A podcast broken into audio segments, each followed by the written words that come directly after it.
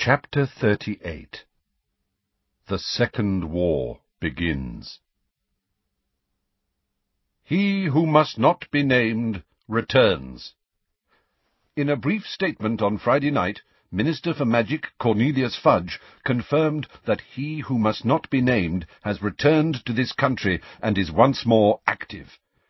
It is with great regret that I must confirm that the wizard styling himself Lord— well, you know who I mean, is alive and among us again, said Fudge, looking tired and flustered as he addressed reporters. It is with almost equal regret that we report the mass revolt of the Dementors of Azkaban, who have shown themselves averse to continuing in the Ministry's employ. We believe the Dementors are currently taking direction from Lord Thingy. We urge the magical population to remain vigilant. The Ministry is currently publishing guides to elementary home and personal defence, which will be delivered free to all wizarding homes within the coming month. The minister's statement was met with dismay and alarm from the wizarding community, which as recently as last Wednesday was receiving ministry assurances that there was no truth whatsoever in these persistent rumours that you-know-who is operating amongst us once more. Details of the events that led to the ministry turnaround are still hazy, though it is believed that he who must not be named and a select band of followers, known as Death Eaters, gained entry to the Ministry of Magic itself on Thursday evening. Albus Dumbledore, newly reinstated headmaster of Hogwarts School of Witchcraft and Wizardry, reinstated member of the International Confederation of Wizards, and reinstated chief warlock of the Wizengamot, has so far been unavailable for comment. He has insisted over the past year that you-know-who is not dead, as was widely hoped and believed, but is recruiting followers once more for a fresh attempt to seize power. Meanwhile, the boy who lived— "There you are, Harry. I knew they'd drag you into it somehow," said Hermione, looking over the top of the paper at him. They were in the hospital wing. Harry was sitting on the end of Ron's bed, and they were both listening to Hermione read the front page of the Sunday Prophet. Ginny, whose ankle had been mended in a trice by Madam Pomfrey, was curled up at the foot of Hermione's bed. Neville, whose nose had likewise been returned to its normal size and shape, was in a chair between the two beds, and Luna, who had dropped in to visit, clutching the latest edition of the Quibbler, was reading the magazine upside down, and apparently not taking in a word Hermione was saying. "He's the boy who lived again now, though, isn't he?" said Ron darkly. "Not such a deluded show-off any more, eh?" He helped himself to a handful of chocolate frogs from the immense pile on his bedside cabinet, threw a few to Harry, Ginny, and Neville, and ripped off the wrapper of his own with his teeth. There were still deep welts on his forearms where the brain's tentacles had wrapped around him. According to Madam Pomfrey, thoughts could leave deeper scarring than almost anything else, though since she had started applying copious amounts of Doctor Ubley's oblivious unction, there seemed to have been some improvement. "Yes, they're very complimentary about you now, Harry," said Hermione, scanning down the article. "A lone voice of truth, perceived as unbalanced, yet never wavered in his story, forced to bear ridicule and slander. Hmm. she said, frowning. "I notice they don't mention the fact that it was them doing all the ridiculing and slandering in the Prophet." She winced slightly and put a hand to her ribs. The curse Dolohov had used on her, though less effective than it would have been had he been able to say the incantation aloud, had nevertheless caused, in Madam Pomfrey's words, quite enough damage to be going on with. Hermione was having to take ten different types of potion every day, was improving greatly, and was already bored with the hospital wing. You-know-who's last attempt to take over, pages two to four. What the Ministry should have told us, page five. Why nobody listened to Albus Dumbledore, pages six to eight. Exclusive interview with Harry Potter, page nine. "Well," said Hermione, folding up the newspaper and throwing it aside, "it's certainly given them lots to write about, and that interview with Harry isn't exclusive. It's the one that was in the Quibbler months ago." "Daddy sold it to them," said Luna vaguely, turning a page of the Quibbler. He got a very good price for it, too, so we're going to go on an expedition to Sweden this summer to see if we can catch a crumple-horned snorkack. Hermione seemed to struggle with herself for a moment, then said, "That sounds lovely." Ginny caught Harry's eye and looked away quickly, grinning. "So, anyway," said Hermione, sitting up a little straighter and wincing again, "what's going on in school?" "Well, Flitwick's got rid of Fred and George's swamp," said Ginny. "He did it in about three seconds, but he left a tiny patch under the window, and he's roped it off." "Why?" said Hermione, looking startled. "Oh, he just says it was a really good bit of magic," said Ginny, shrugging. "I think he left it as a monument to Fred and George," said Ron, through a mouthful of chocolate. "They sent me all these, you know," he told Harry, pointing at the small mountain of frogs beside him. "Must be doing all right out of that joke shop, eh?" Hermione looked rather disapproving, and asked, "So has all the trouble stopped, now Dumbledore's back?" "Yes," said Neville. "Everything's settled right back to normal." "I suppose Filch is happy, is he?" asked Ron, propping a chocolate frog card featuring Dumbledore against his water-jug. "Not at all," said Ginny. "He's really, really miserable, actually." She lowered her voice to a whisper. "He keeps saying Umbridge was the best thing that ever happened to Hogwarts." All six of them looked around. Professor Umbridge was lying in a bed opposite them, gazing up at the ceiling.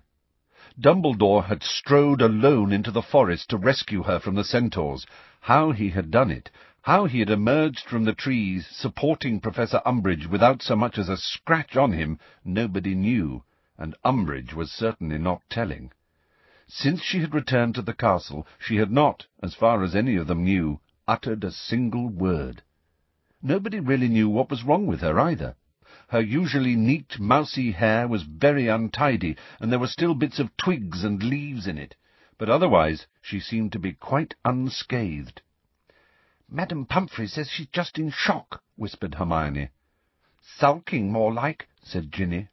"Yeah, she shows signs of life if you do this," said Ron, and with his tongue he made soft clip-clopping noises.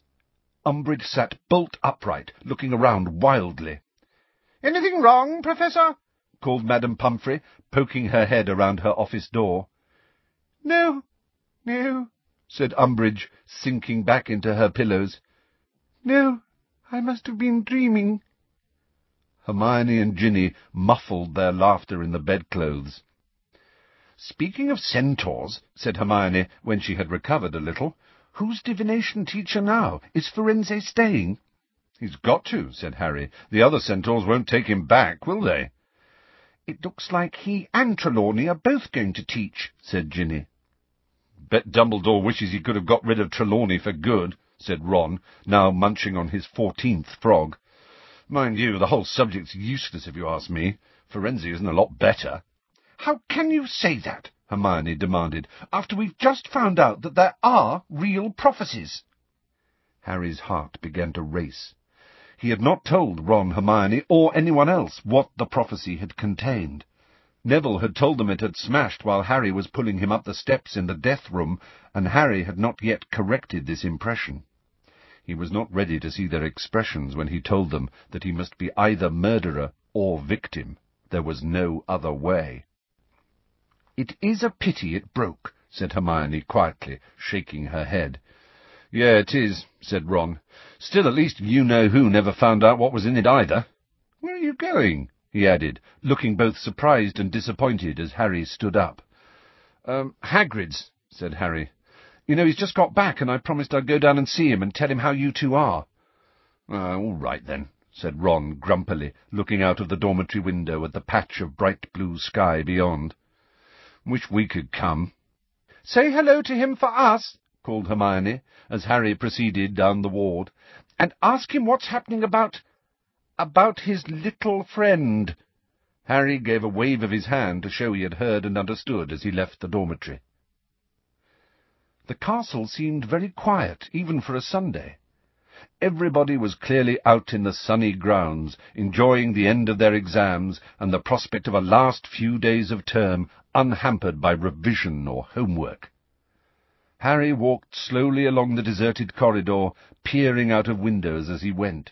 He could see people messing around in the air over the Quidditch pitch, and a couple of students swimming in the lake, accompanied by the giant squid. He was finding it hard to decide whether he wanted to be with people or not.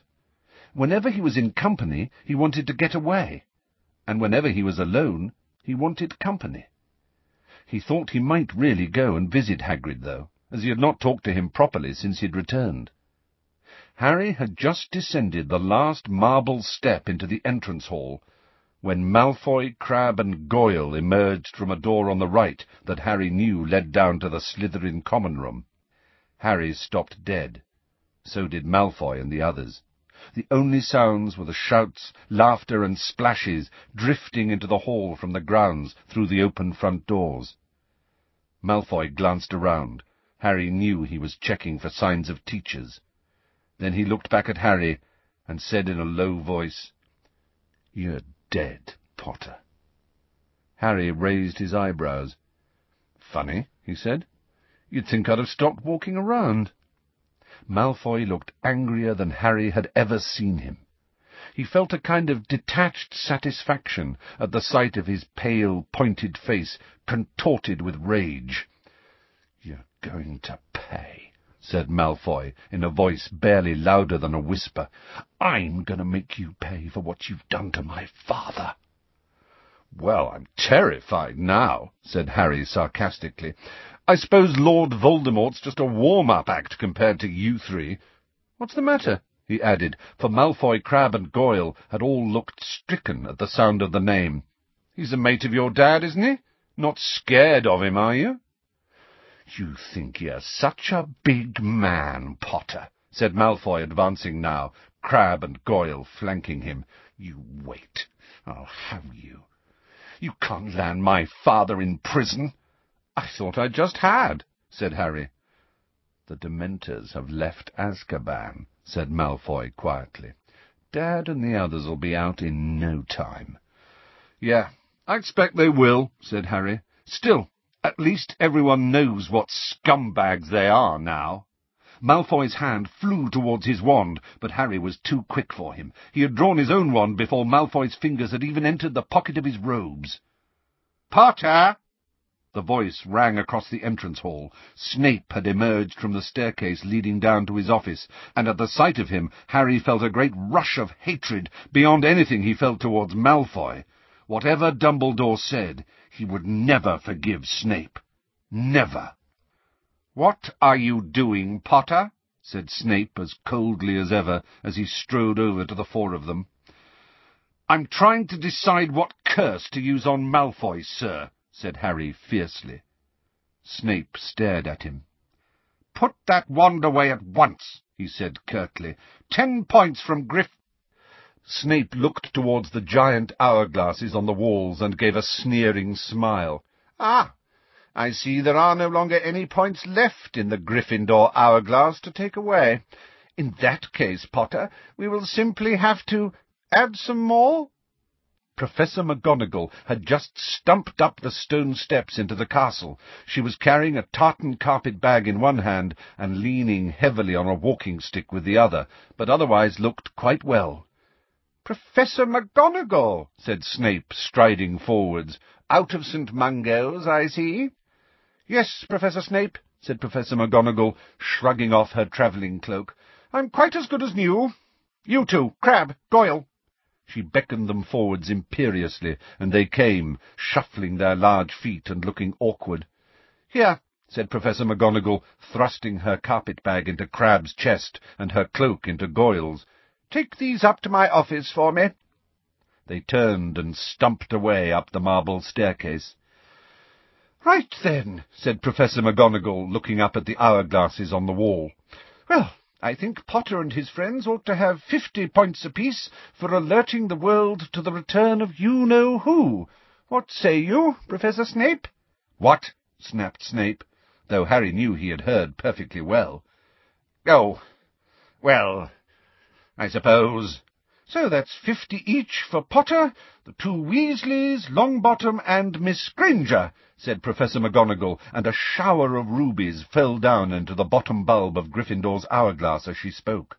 Oh, and fifty for Miss Lovegood, I suppose, she added, and a number of sapphires fell into Ravenclaw's glass. Now, you wanted to take ten from Mister Potter, I think, Professor Snape, so there we are. A few rubies retreated into the upper bulb, leaving a respectable amount below, nevertheless. Well, Potter, Malfoy, I think you ought to be outside on a glorious day like this, Professor McGonagall continued briskly. Harry did not need telling twice. He thrust his wand back inside his robes and headed straight for the front doors without another glance at Snape and Malfoy. The hot sun hit him with a blast as he walked across the lawns towards Hagrid's cabin. Students lying around on the grass, sunbathing, talking, reading the Sunday Prophet and eating sweets, looked up at him as he passed. Some called out to him, or else waved, clearly eager to show that they, like the Prophet, had decided he was something of a hero. Harry said nothing to any of them. He had no idea how much they knew of what had happened three days ago, but he had so far avoided being questioned, and preferred to keep it that way. He thought at first, when he knocked on Hagrid's cabin door, that he was out, but then Fang came charging around the corner and almost bowled him over with the enthusiasm of his welcome.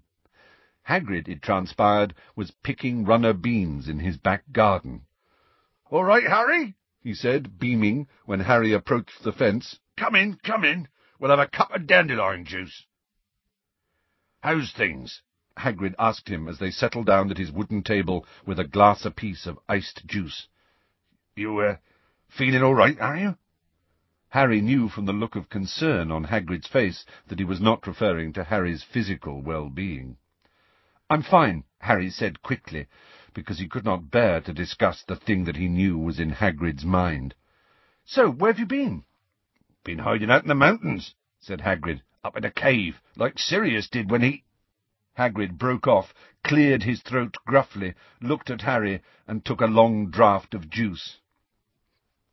"Anyway, uh, back now," he said feebly. You you look better," said Harry, who was determined to keep the conversation moving away from Sirius. "What?" said Hagrid, raising a massive hand and feeling his face. "Oh, oh, yeah. Well, Grawp is loads better behaved now, loads. Seemed right pleased to see me when I got back, to tell you the truth. He's a good lad, really. I've been thinking about trying to find him a lady friend, actually." Harry would normally have tried to persuade Hagrid out of this idea at once. The prospect of a second giant taking up residence in the forest, possibly even wilder and more brutal than Grawp, was positively alarming, but somehow Harry could not muster the energy necessary to argue the point. He was starting to wish he was alone again, and with the idea of hastening his departure, he took several large gulps of his dandelion juice, half emptying his glass. "Everyone knows you've been telling the truth now, Harry," said Hagrid softly and unexpectedly. "That's got to be better, isn't it?" Harry shrugged. "Look," Hagrid leaned towards him across the table. "I knew Sirius longer than you did. He died in battle, and that's the way you'd have wanted to go." "He didn't want to go at all," said Harry angrily. Hagrid bowed his great shaggy head. "Nah, I don't reckon he did," he said quietly. "But still, Harry, he was never one to sit around at home and let other people do the fighting. He couldn't have lived with himself if he hadn't gone to help." Harry leapt up. "I've got to go and visit Ron and Hermione in the hospital wing," he said mechanically. "Oh," said Hagrid, looking rather upset. "Oh, all right then, Harry. Take care of yourself then, and drop back if you've got a mo." "Yeah, right." Harry crossed to the door as fast as he could and pulled it open. He was out in the sunshine again before Hagrid had finished saying goodbye and walking away across the lawn. Once again people called out to him as he passed. He closed his eyes for a few moments, wishing they would all vanish, that he could open his eyes and find himself alone in the grounds. A few days ago, before his exams had finished and he had seen the vision Voldemort had planted in his mind, He would have given almost anything for the wizarding world to know he had been telling the truth, for them to believe that Voldemort was back, and to know that he was neither a liar nor mad. Now, however, he walked a short way around the lake, sat down on its bank, sheltered from the gaze of passers-by behind a tangle of shrubs, and stared out over the gleaming water, thinking. Perhaps the reason he wanted to be alone was because he had felt isolated from everybody since his talk with Dumbledore. An invisible barrier separated him from the rest of the world. He was, he had always been, a marked man. It was just that he had never really understood what that meant. And yet sitting here on the edge of the lake, with the terrible weight of grief dragging at him, with the loss of Sirius so raw and fresh inside, he could not muster any great sense of fear. It was sunny, and the grounds around him were full of laughing people, and even though he felt as distant from them as though he belonged to a different race, it was still very hard to believe as he sat here that his life must include, or end in, murder. He sat there for a long time, gazing out at the water, trying not to think about his godfather, or to remember that it was directly across from here, on the opposite bank, that Sirius had once collapsed trying to fend off a hundred Dementors. The sun had set before he realized he was cold. He got up and returned to the castle, wiping his face on his sleeve as he went. Ron and Hermione left the hospital wing completely cured three days before the end of term. Hermione kept showing signs of wanting to talk about Sirius, but Ron tended to make hushing noises every time she mentioned his name. Harry was still not sure whether or not he wanted to talk about his godfather yet. His wishes varied with his mood. He knew one thing, though. Unhappy as he felt at the moment, he would greatly miss Hogwarts in a few days' time when he was back at number four, Privet Drive. Even though he now understood exactly why he had to return there every summer, he did not feel any better about it. Indeed, he had never dreaded his return more. Professor Umbridge left Hogwarts the day before the end of term. It seemed she had crept out of the hospital wing during dinner-time, evidently hoping to depart undetected, but unfortunately for her she met Peeves on the way, who seized his last chance to do as Fred had instructed, and chased her gleefully from the premises, whacking her alternately with a walking stick and a sock full of chalk. Many students ran out into the entrance hall to watch her running away down the path, and the heads of houses tried only half-heartedly to restrain them. Indeed, Professor McGonagall sank back into her chair at the staff table after a few feeble remonstrances, and was clearly heard to express a regret that she could not run cheering after Umbridge herself, because Peeves had borrowed her walking-stick. Their last evening at school arrived. Most people had finished packing, and were already heading down to the end-of-term leaving feast, but Harry had not even started. "Just do it tomorrow," said Ron, who was waiting by the door of their dormitory. "Come on, I'm starving." "I won't be long. Look, you go ahead." But when the dormitory door closed behind Ron, Harry made no effort to speed up his packing. The very last thing he wanted to do was to attend the leaving feast. He was worried that Dumbledore would make some reference to him in his speech. He was sure to mention Voldemort's return. He had talked to them about it last year, after all. Harry pulled some crumpled robes out of the very bottom of his trunk to make way for folded ones, and as he did so, noticed a badly wrapped package lying in a corner of it. He could not think what it was doing there. He bent down, pulled it out from underneath his trainers, and examined it. He realized what it was within seconds. Sirius had given it to him just inside the front door of number twelve Grimmauld Place. "Use it if you need me, all right?" Harry sank down onto his bed and unwrapped the package. Out fell a small, square mirror. It looked old. It was certainly dirty. Harry held it up to his face and saw his own reflection looking back at him. He turned the mirror over. There on the reverse side was a scribbled note from Sirius. This is a two-way mirror. I've got the other one of the pair. If you need to speak to me, just say my name into it. You'll appear in my mirror, and I'll be able to talk in yours. James and I used to use them when we were in separate detentions." Harry's heart began to race. He remembered seeing his dead parents in the mirror of Erised four years ago. He was going to be able to talk to Sirius again, right now. He knew it. He looked around to make sure there was nobody else there. The dormitory was quite empty. He looked back at the mirror, raised it in front of his face with trembling hands, and said, loudly and clearly, "Sirius!" His breath misted the surface of the glass. He held the mirror even closer, excitement flooding through him, but the eyes blinking back at him through the fog were definitely his own. He wiped the mirror clear again, and said, so that every syllable rang clearly through the room, "Sirius Black!" Nothing happened. The frustrated face looking back out of the mirror was still, definitely, his own. "Sirius didn't have his mirror on him when he went through the archway," said a small voice in Harry's head. "That's why it's not working." Harry remained quite still for a moment, then hurled the mirror back into the trunk, where it shattered. He had been convinced for a whole shining minute that he was going to see Sirius, talk to him again. Disappointment was burning in his throat. He got up and began throwing his things pell-mell into the trunk on top of the broken mirror. But then an idea struck him. A better idea than a mirror, a much bigger, more important idea. How had he never thought of it before? Why had he never asked? He was sprinting out of the dormitory and down the spiral staircase, hitting the walls as he ran, and barely noticing. He hurtled across the empty common room, through the portrait hole, and off along the corridor, ignoring the fat lady, who called after him, "The feast is about to start, you know. You're cutting it very fine." But Harry had no intention of going to the feast.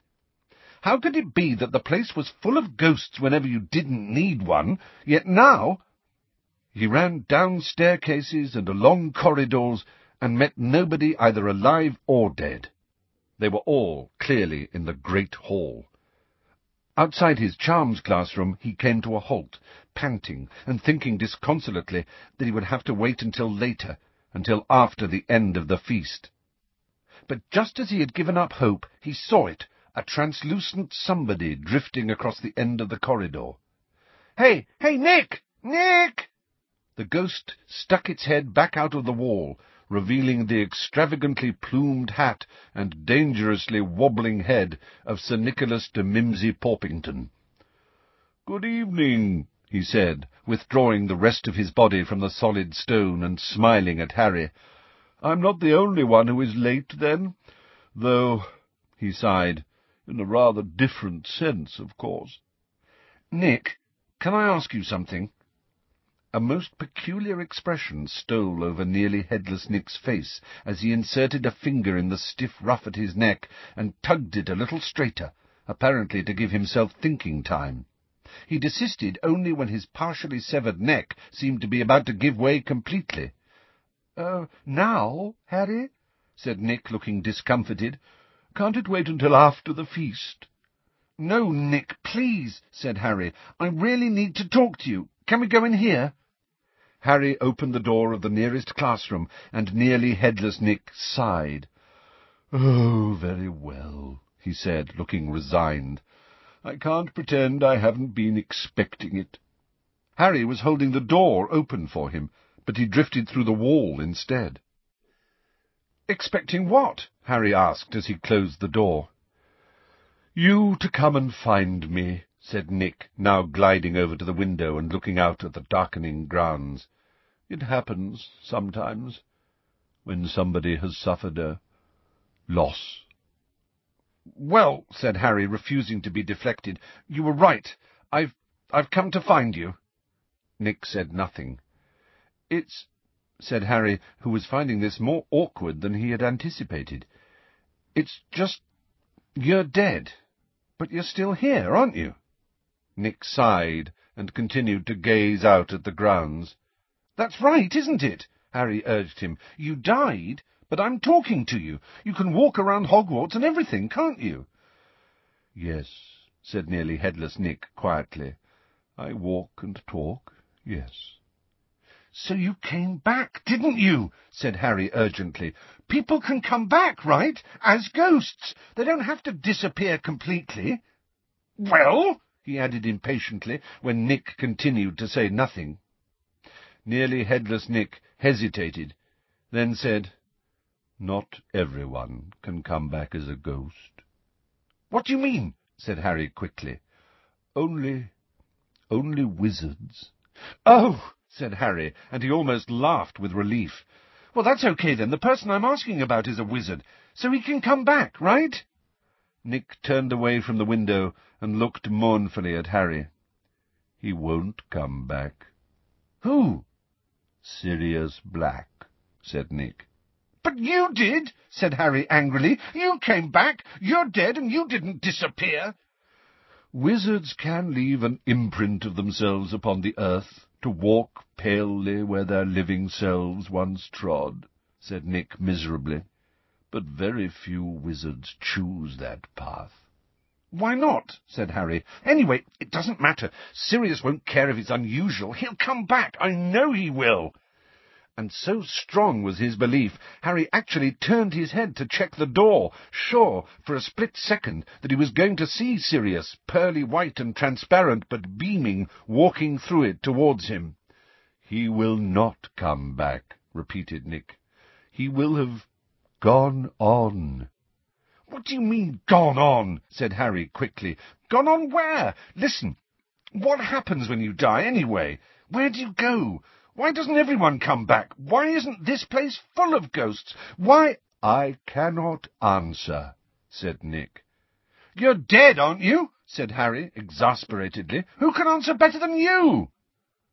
"I was afraid of death," said Nick softly. "I chose to remain behind. I sometimes wonder whether I oughtn't to have... Well, that is neither here nor there. In fact, I am neither here nor there." He gave a small, sad chuckle. "I know nothing of the secrets of death, Harry, for I chose my feeble imitation of life instead. I believe learned wizards study the matter in the Department of Mysteries." "Don't talk to me about that place," said Harry fiercely. "I'm sorry not to have been more help," said Nick gently. "Well, well, do excuse me. The feast, you know." And he left the room, leaving Harry there alone, gazing blankly at the wall through which Nick had disappeared. Harry felt almost as though he had lost his godfather all over again in losing the hope that he might be able to see or speak to him once more. He walked slowly and miserably back up through the empty castle, wondering whether he would ever feel cheerful again. He had turned the corner towards the fat lady's corridor when he saw somebody up ahead fastening a note to a board on the wall. A second glance showed him it was Luna. There were no good hiding places nearby. She was bound to have heard his footsteps, and in any case Harry could hardly muster the energy to avoid anyone at the moment. "Hello," said Luna vaguely, glancing around at him as she stepped back from the notice. "How come you're not at the feast?" Harry asked. "Well, I've lost most of my possessions," said Luna serenely. "People take them and hide them, you know. But as it's the last night, I really do need them back, so I've been putting up signs." She gestured towards the notice-board, upon which, sure enough, she had pinned a list of all her missing books and clothes, with a plea for their return. An odd feeling rose in Harry, an emotion quite different from the anger and grief that had filled him since Sirius's death. It was a few moments before he realized that he was feeling sorry for Luna. "How come people hide your stuff?" he asked her, frowning. "Oh, well," she shrugged. "I think they think I'm a bit odd, you know. Some people call me Loony Lovegood, actually." Harry looked at her, and the new feeling of pity intensified rather painfully. "That's no reason for them to take your things," he said flatly. "Do you want help finding them?" "Oh, no," she said, smiling at him. "They'll come back. They always do in the end. It was just that I wanted to pack tonight. Anyway, why aren't you at the feast?" Harry shrugged. "Just didn't feel like it." "No," said Luna, observing him with those oddly misty, protuberant eyes. "I don't suppose you do. That man the Death Eaters killed was your godfather, wasn't he? Ginny told me." Harry nodded curtly, but found that for some reason he did not mind Luna talking about Sirius. He had just remembered that she, too, could see Thestrals. "Have you—" he began.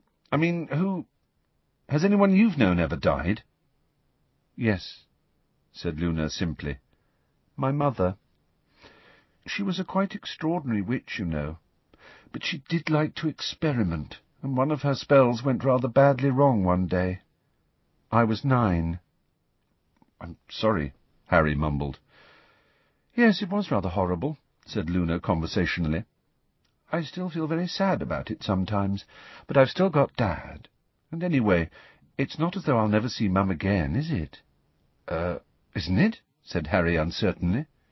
She shook her head in disbelief. "Oh, come on. You heard them? Just behind the veil, didn't you?" "You mean—" "In that room with the archway. They were just lurking out of sight, that's all. You heard them." They looked at each other. Luna was smiling slightly. Harry did not know what to say or to think. Luna believed so many extraordinary things, yet he had been sure he had heard voices behind the veil too. "Are you sure you don't want me to help you look for your stuff?" he said. "Oh, no," said Luna.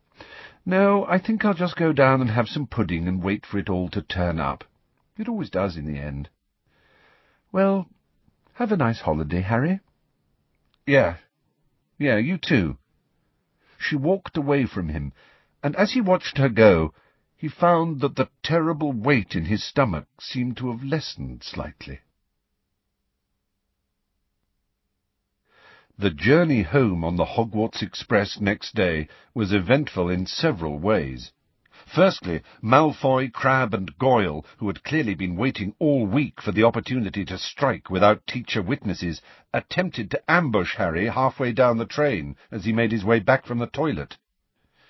The attack might have succeeded, had it not been for the fact that they unwittingly chose to stage the attack right outside a compartment full of D A members, who saw what was happening through the glass and rose as one to rush to Harry's aid. By the time Ernie Macmillan, Hannah Abbott, Susan Bones, Justin Finch-Fletchley, Anthony Goldstein and Terry Boot had finished using a wide variety of the hexes and jinxes Harry had taught them, Malfoy, Crabbe, and Goyle resembled nothing so much as three gigantic slugs squeezed into Hogwarts uniform, as Harry, Ernie, and Justin hoisted them into the luggage rack and left them there to ooze. "I must say, I'm looking forward to seeing Malfoy's mother's face when he gets off the train," said Ernie, with some satisfaction, as he watched Malfoy squirm above him. Ernie had never quite got over the indignity of Malfoy docking points from Hufflepuff during his brief spell as a member of the Inquisitorial Squad. "Goyle's mum will be really pleased, though," said Ron, who had come to investigate the source of the commotion. "He's loads better looking now. Anyway, Harry, the food trolley's just stopped if you want anything."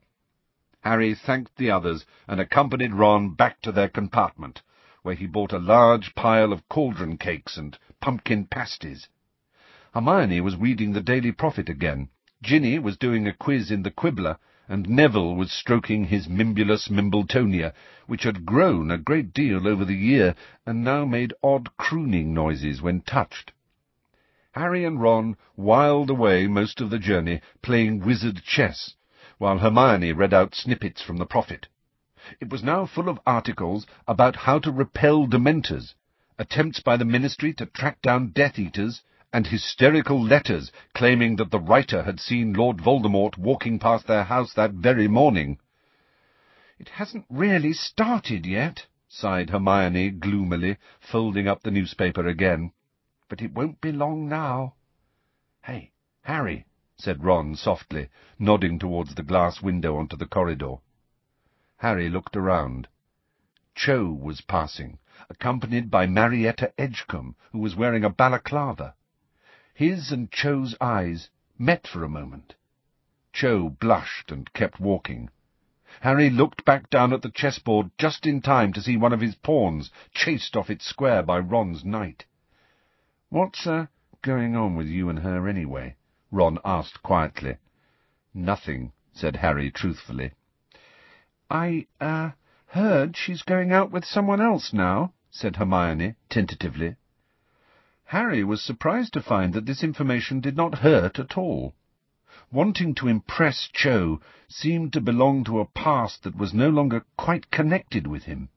So much of what he had wanted before Sirius's death felt that way these days. The week that had elapsed since he had last seen Sirius seemed to have lasted much, much longer.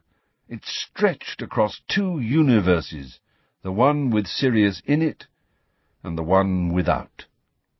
"You're well out of it, mate," said Ron forcefully. "I mean, she's quite good-looking and all that, but you want someone a bit more cheerful."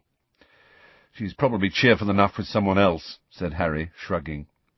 "Who's she with now, anyway?" Ron asked Hermione, but it was Ginny who answered. "Michael Corner," she said. "Michael? But," said Ron, craning around in his seat to stare at her, "but you were going out with him." "Not any more," said Ginny resolutely.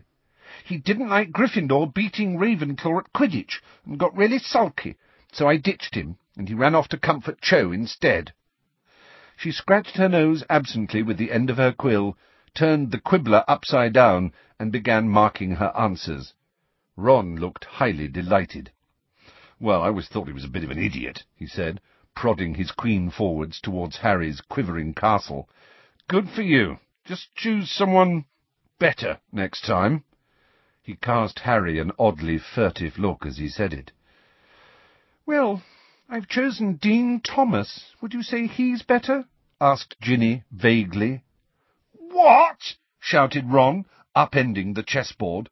Crookshanks went plunging after the pieces, and Hedwig and Pigwidgeon twittered and hooted angrily from overhead. As the train slowed down in the approach to King's Cross, Harry thought he had never wanted to leave it less. He even wondered fleetingly what would happen if he simply refused to get off, but remained stubbornly sitting there until the first of September, when it would take him back to Hogwarts. When it finally puffed to a standstill, however, he lifted down Hedwig's cage and prepared to drag his trunk from the train as usual. When the ticket inspector signalled to Harry, Ron and Hermione that it was safe to walk through the magical barrier between platforms nine and ten, however, he found a surprise awaiting him on the other side. A group of people standing there to greet him who he had not expected at all. There was Mad-Eye Moody, looking quite as sinister with his bowler hat pulled low over his magical eye as he would have done without it, his gnarled hands clutching a long staff, his body wrapped in a voluminous travelling cloak. Tonks stood just behind him, her bright, bubblegum pink hair gleaming in the sunlight filtering through the dirty glass of the station ceiling, wearing heavily patched jeans and a bright purple T-shirt bearing the legend, "The Weird Sisters." Next to Tonks was Lupin, his face pale, his hair greying, a long and threadbare overcoat covering a shabby jumper and trousers. At the front of the group stood Mister and Missus Weasley, dressed in their muggle best, and Fred and George, who were both wearing brand-new jackets in some lurid green scaly material. "Ron! Ginny!" called Missus Weasley, hurrying forwards and hugging her children tightly.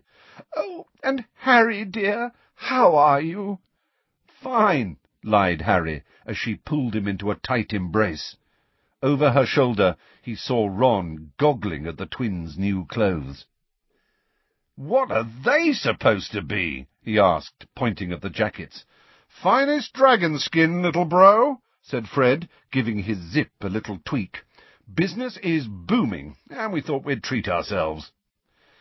"Hello, Harry," said Lupin, as Missus Weasley let go of Harry and turned to greet Hermione. "Hi," said Harry. "I didn't expect— What are you all doing here?" "Well," said Lupin with a slight smile, "we thought we might have a little chat with your aunt and uncle before letting them take you home." "I don't know if that's a good idea," said Harry at once. "Oh, I think it is," growled Moody, who had limped a little closer. "That'll be them, will it, Potter?" He pointed with his thumb over his shoulder. His magical eye was evidently peering through the back of his head and his bowler hat. Harry leaned an inch or so to the left to see where Mad-Eye was pointing, and there, sure enough, were the three Dursleys, who looked positively appalled to see Harry's reception committee. "Ah, Harry," said Mister Weasley, turning from Hermione's parents, who he had just greeted enthusiastically, and who were now taking it in turns to hug Hermione. "Well, shall we do it, then?" "Yeah, I reckon so, Arthur," said Moody. He and Mister Weasley took the lead across the station towards the Dursleys, who were apparently rooted to the floor. Hermione disengaged herself gently from her mother to join the group. "Good afternoon," said Mister Weasley pleasantly to Uncle Vernon as he came to a halt right in front of him. "You might remember me. My name's Arthur Weasley." As Mister Weasley had single-handedly demolished most of the Dursleys' living-room two years previously, Harry would have been very surprised if Uncle Vernon had forgotten him. Sure enough, Uncle Vernon turned a deeper shade of puce and glared at Mister Weasley, but chose not to say anything, partly perhaps because the Dursleys were outnumbered two to one. Aunt Petunia looked both frightened and embarrassed. She kept glancing around, as though terrified somebody she knew would see her in such company. Dudley, meanwhile, seemed to be trying to look small and insignificant, a feat at which he was failing extravagantly. "We thought we'd just have a few words with you about Harry," said Mister Weasley, still smiling. "Yeah," growled Moody, "about how he's treated when he's at your place." Uncle Vernon's moustache seemed to bristle with indignation. Possibly because the bowler hat gave him the entirely mistaken impression that he was dealing with a kindred spirit, he addressed himself to Moody. "I am not aware that it is any of your business what goes on in my house. I expect what you're not aware of would fill several books, Dursley," growled Moody. "Anyway, that's not the point," interjected Tonks, whose pink hair seemed to offend Aunt Petunia more than all the rest put together, for she closed her eyes rather than look at her. "The point is, if we find out you've been horrible to Harry—" "And make no mistake, we'll hear about it," added Lupin pleasantly. "Yes," said Mister Weasley, "even if you won't let Harry use the felitone." "Telephone," whispered Hermione. "Yeah, if we get any hint that Potter's been mistreated in any way, you'll have us to answer to," said Moody. Uncle Vernon swelled ominously. His sense of outrage seemed to outweigh even his fear of this bunch of oddballs. "Are you threatening me, sir?" he said, so loudly that passers-by actually turned to stare. "Yes, I am," said Mad-Eye, who seemed rather pleased that Uncle Vernon had grasped this fact so quickly. "And do I look like the kind of man who can be intimidated?" barked Uncle Vernon. "Well," said Moody, pushing back his bowler hat to reveal his sinisterly revolving magical eye. Uncle Vernon leapt backwards in horror and collided painfully with a luggage trolley. "Yes, I'd have to say you do, Dursley." He turned from Uncle Vernon to Harry. "So, Potter, give us a shout if you need us. If we don't hear from you for three days in a row, we'll send someone along." Aunt Petunia whimpered piteously. It could not have been plainer that she was thinking of what the neighbours would say if they caught sight of these people marching up the garden path. "By then, Potter," said Moody, grasping Harry's shoulder for a moment with a gnarled hand. "Take care, Harry," said Lupin quietly. "Keep in touch." "Harry, we'll have you away from there as soon as we can," Missus Weasley whispered, hugging him again. "We'll see you soon, mate," said Ron anxiously, shaking Harry's hand. "Really soon, Harry," said Hermione earnestly. "We promise." Harry nodded. He somehow could not find words to tell them what it meant to him to see them all ranged there, on his side. Instead, he smiled, raised a hand in farewell, turned around, and led the way out of the station towards the sunlit street, with Uncle Vernon, Aunt Petunia, and Dudley hurrying along in his wake.